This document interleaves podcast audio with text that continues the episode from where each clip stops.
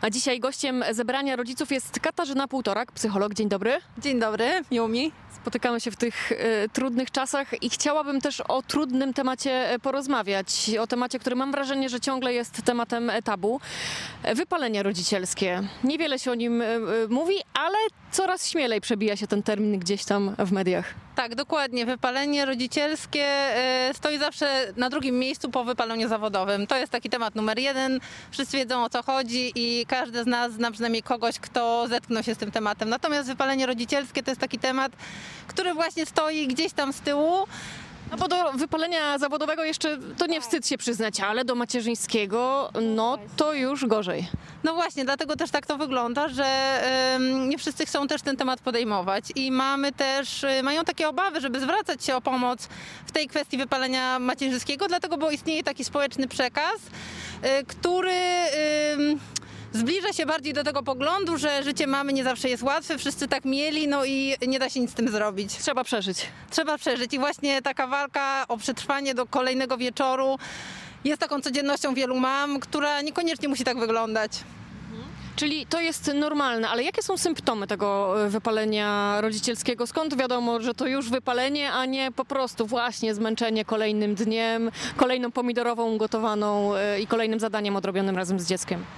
Wypalenie jest y, czymś więcej niż tylko zmęczeniem. Przychodzą do mnie mamy, zgłaszają się na takie bezpłatne konsultacje i zaczynają mi opowiadać o tym, jak wygląda ich codzienność. I ja zaczynam im opowiadać, że to jest trochę więcej niż zmęczenie, że to nie są tylko obowiązki, że to jest y, coś głębszego i jeżeli zatrzymamy to i złapiemy w odpowiednim momencie, to nie dochodzi do takich trudnych już sytuacji, które są związane nawet ze stanami depresyjnymi i z takimi sprawami, które bardzo już krzywdzą relacje, na której tym mamom bardzo, bardzo zależy. Ale jak to rozpoznać samemu? Jest jakiś domowy test? Bez specjalisty mogę rozpoznać, czy to właśnie zmęczenie, czy już wypalenie?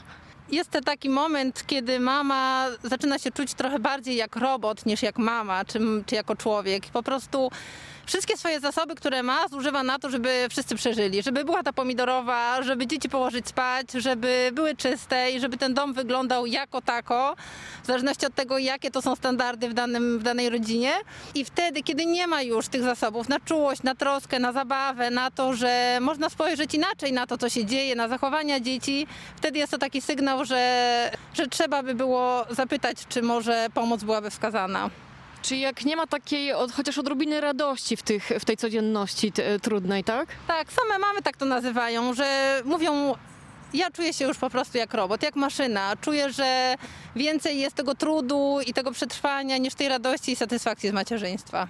To zaraz będziemy pytać zatem, co robić, jak właśnie takie trudne uczucia się pojawią.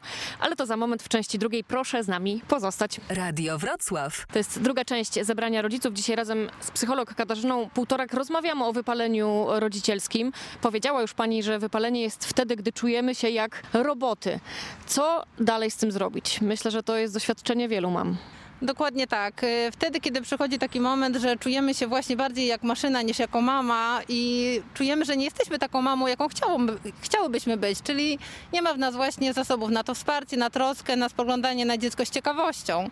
Wtedy, kiedy jest tylko przetrwanie, to jest taki sygnał, że należałoby zgłosić się o pomoc i można się na przykład do mnie zgłosić na bezpłatną konsultację. Ona służy właśnie temu, żeby sprawdzić, czy to jest ten moment, kiedy można to jeszcze zatrzymać, kiedy można popracować nad tymi zasobami, można popracować nad perspektywą, można popracować co najważniejsze nad umiejętnościami innego funkcjonowania, dlatego bo w byciu mamą bardzo ważne są umiejętności, nie tylko wiedza, a tych umiejętności często po prostu brakuje. Powiedziała pani, czy można to jeszcze zatrzymać, czyli jest taki moment, w którym to już koniec po prostu? Jest taki moment, kiedy pojawiają się symptomy depresji i wtedy pomoc musi być dużo poważniejsza i często wizyta u lekarza też jest wskazana.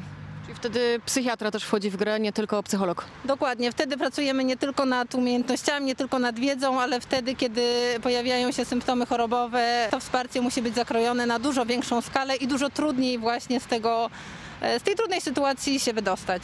Zaczynam od psychologa zatem. Wspomniała pani o umiejętnościach. Nie zostaliśmy w nie wyposażeni, dziecko się rodzi, no i proszę bardzo, trzeba sobie radzić. O jakich umiejętności najczęściej zgłaszające się mamy, czy też rodzice, bo rozmawiamy o mamach, a pewnie tatusiowie też czasem bywają wypaleni. Jakich umiejętności najczęściej nam brakuje? Są takie umiejętności, które związane są z dbaniem o siebie i teraz od razu chciałabym zaznaczyć, że to nie chodzi o takie dbanie o siebie, które polega na wyjściu na spacer, do restauracji, na randkę, do kosmetyczki.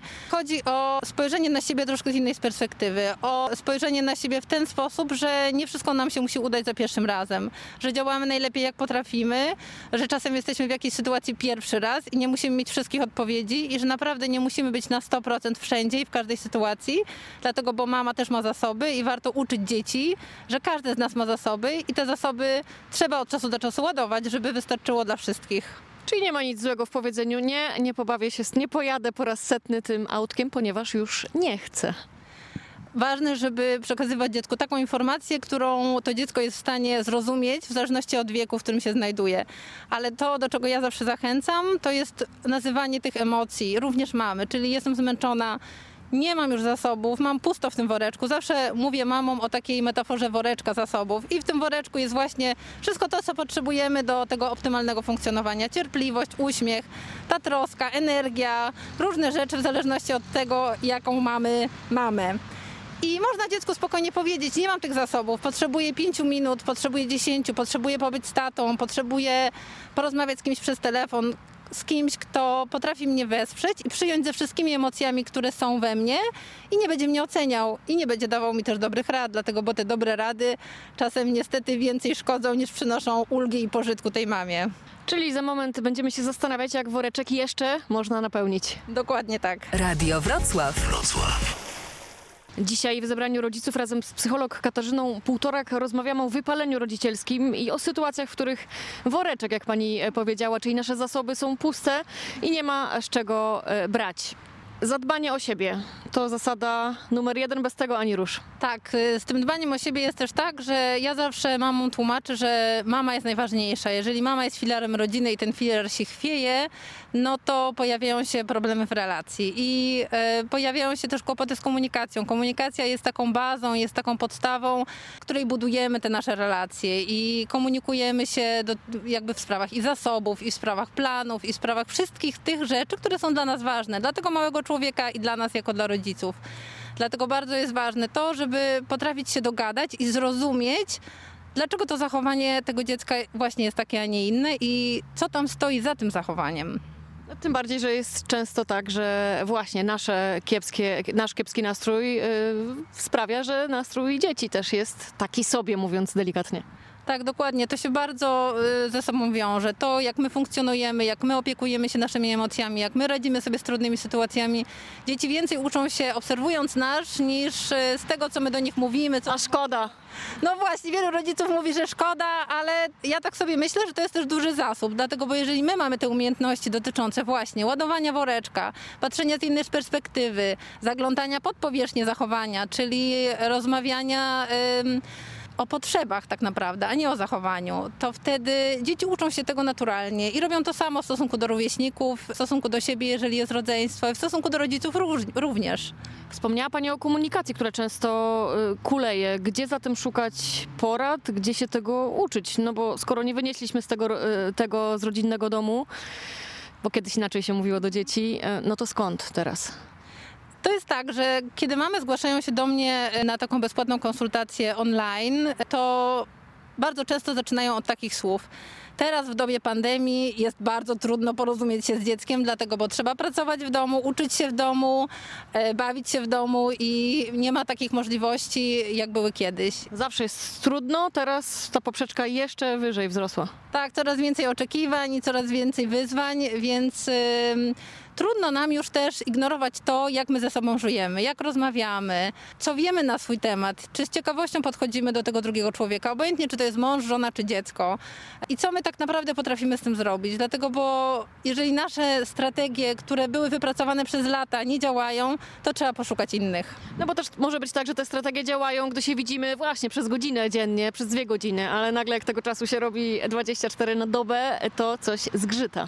No właśnie, bardzo często zgrzyta i wtedy kiedy zgrzyta często i codziennie, to rodzice przychodzą i mówią, ja nie potrafię się dogadać z tym dzieckiem i Ono słucha tylko wtedy, kiedy ja podnoszę głos. Nie chcę podnosić tego głosu, dlatego bo wiem, że to rani naszą relację, więc potrzebuję umiejętności, żeby sprawdzić, dlaczego to tak wygląda, jak mogę temu dziecku pomóc i jak mogę ochronić tą naszą relację, szczególnie w tych trudnych sytuacjach, kiedy jesteśmy ze sobą non-stop i w domu spotykają się różne oczekiwania, różne wyzwania, różne kłopoty i nie ma tego miejsca, gdzie można troszkę tego napięcia upuścić. O strategiach już teraz absolutnie nie mamy czasu, bo to temat na zupełnie inną rozmowę i na pewno do niej wrócimy. Ale może skończmy optymistycznie. Rozumiem, że da się zrezygnować z krzyku i można to wypracować, co pewnie nie będzie łatwe, ale... Oczywiście, że można. To nie jest łatwe i to wymaga zaangażowania ze strony mamy. Ja zawsze pytam, czy to jest dla ciebie ważne? Czy to jest tak, że to jest kolejny obowiązek, który postawiłaś na swojej liście i chciałabyś po prostu mieć to z głowy? Czy naprawdę zależy ci na tym, żeby zobaczyć, o co tak naprawdę chodzi i jak możecie sobie pomóc? Jeżeli taka motywacja jest i jest taka ciekawość, to wtedy pracujemy nad tym, pracujemy nad potrzebami, pracujemy nad strategiami i sprawdzamy, co służy danej rodzinie, bo to nie jest tak, że jedna strategia służy wszystkim. To musi być dopasowane do rodziny, do wieku dziecka, do potrzeb mamy. I tym optymistycznym akcentem kończymy, czyli drodzy Państwo, da się. Da się. Katarzyna Półtorak, psycholog, była moim gościem. Bardzo dziękuję za to spotkanie. Dziękuję bardzo.